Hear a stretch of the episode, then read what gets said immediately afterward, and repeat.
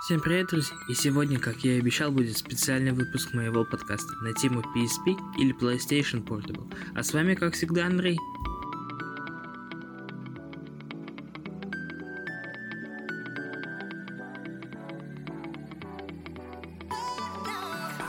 Раз уж вы сюда пришли поностальгировать, то я предлагаю кратко вспомнить историю PSP – PlayStation Portable. Четвертый продукт компании Sony в линейке PlayStation. Анонс PSP состоялся на выставке E3 в 2003 году. На японский рынок консоль вышла 12 декабря 2004. На европейский рынок PSP вышла 1 сентября 2005 года. В период с 2004 по 2013 год PSP продалась тиражом более чем 80 миллионов штук. Игры для PSP продавались на UMD дисках, что позволило разработчикам делать любые игры, разумеется, под мощность консоли. И в плане графики PSP выгодно отличалась на фоне ее ближайшего конкурента Nintendo DS.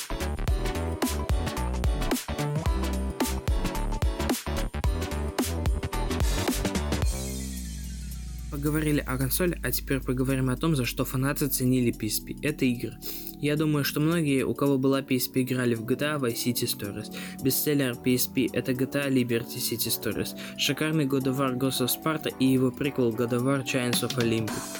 Эксклюзив PSP и PS2 Ratchet Clank Size Matters и Secret Agent Clan эксклюзив PSP Killzone Liberation, и это один из лучших шутеров по управлению на PSP. Также на PSP выпустили переиздание Final Fantasy 3, а французская компания Ubisoft выпустила приквел Assassin's Creed под названием Assassin's Creed Bloodlines. Я уверен, что среди вас найдутся фанаты Звездных войн. Даже не буду скрывать, я являюсь фанатом Звездных войн. И по моему скромному мнению, на PSP была портирована одна из лучших игр по Звездным войнам, это Star Wars The Force Unleashed. И это не полный список лучших игр на PSP.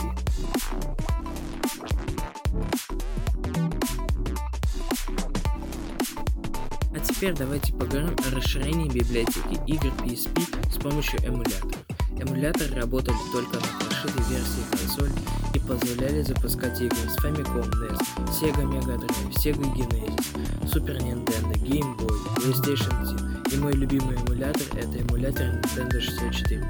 Именно этот эмулятор дал мне возможность пройти The Legend of Zelda Ocarina of Time. Эта часть Зельды признана лучшей игрой за всю историю игровой индустрии. Ой, это я что-то заговорился. Так что с эмуляторами библиотека игр на PSP возрастает в 4 раза.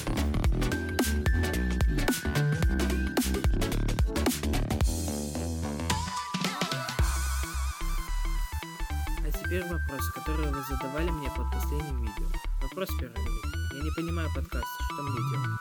Открой приложение на своем телефоне. Можешь ВКонтакте, можешь другие любые приложения, в которых доступны подкасты. Выбери тему, которая тебе интересна в данный момент. Найди интересного тебе автора и послушай несколько выпусков. Если тебе не зайдет, то подкаст это не твое. Вопрос 2. Зачем ты все это делаешь? На похожий вопрос я уже отвечал в прошлом выпуске. Но похоже, это объединенный вопрос и про канал, и про подкаст. Так вот мой ответ. Мне доставляет удовольствие процесс создания какого-либо контента, поэтому я продолжаю заниматься подкастом и каналом. Вопрос 3. Почему перестал заниматься музыкой? Я не перестал заниматься музыкой, я просто понял, что хочу делать музыку ради собственного удовольствия.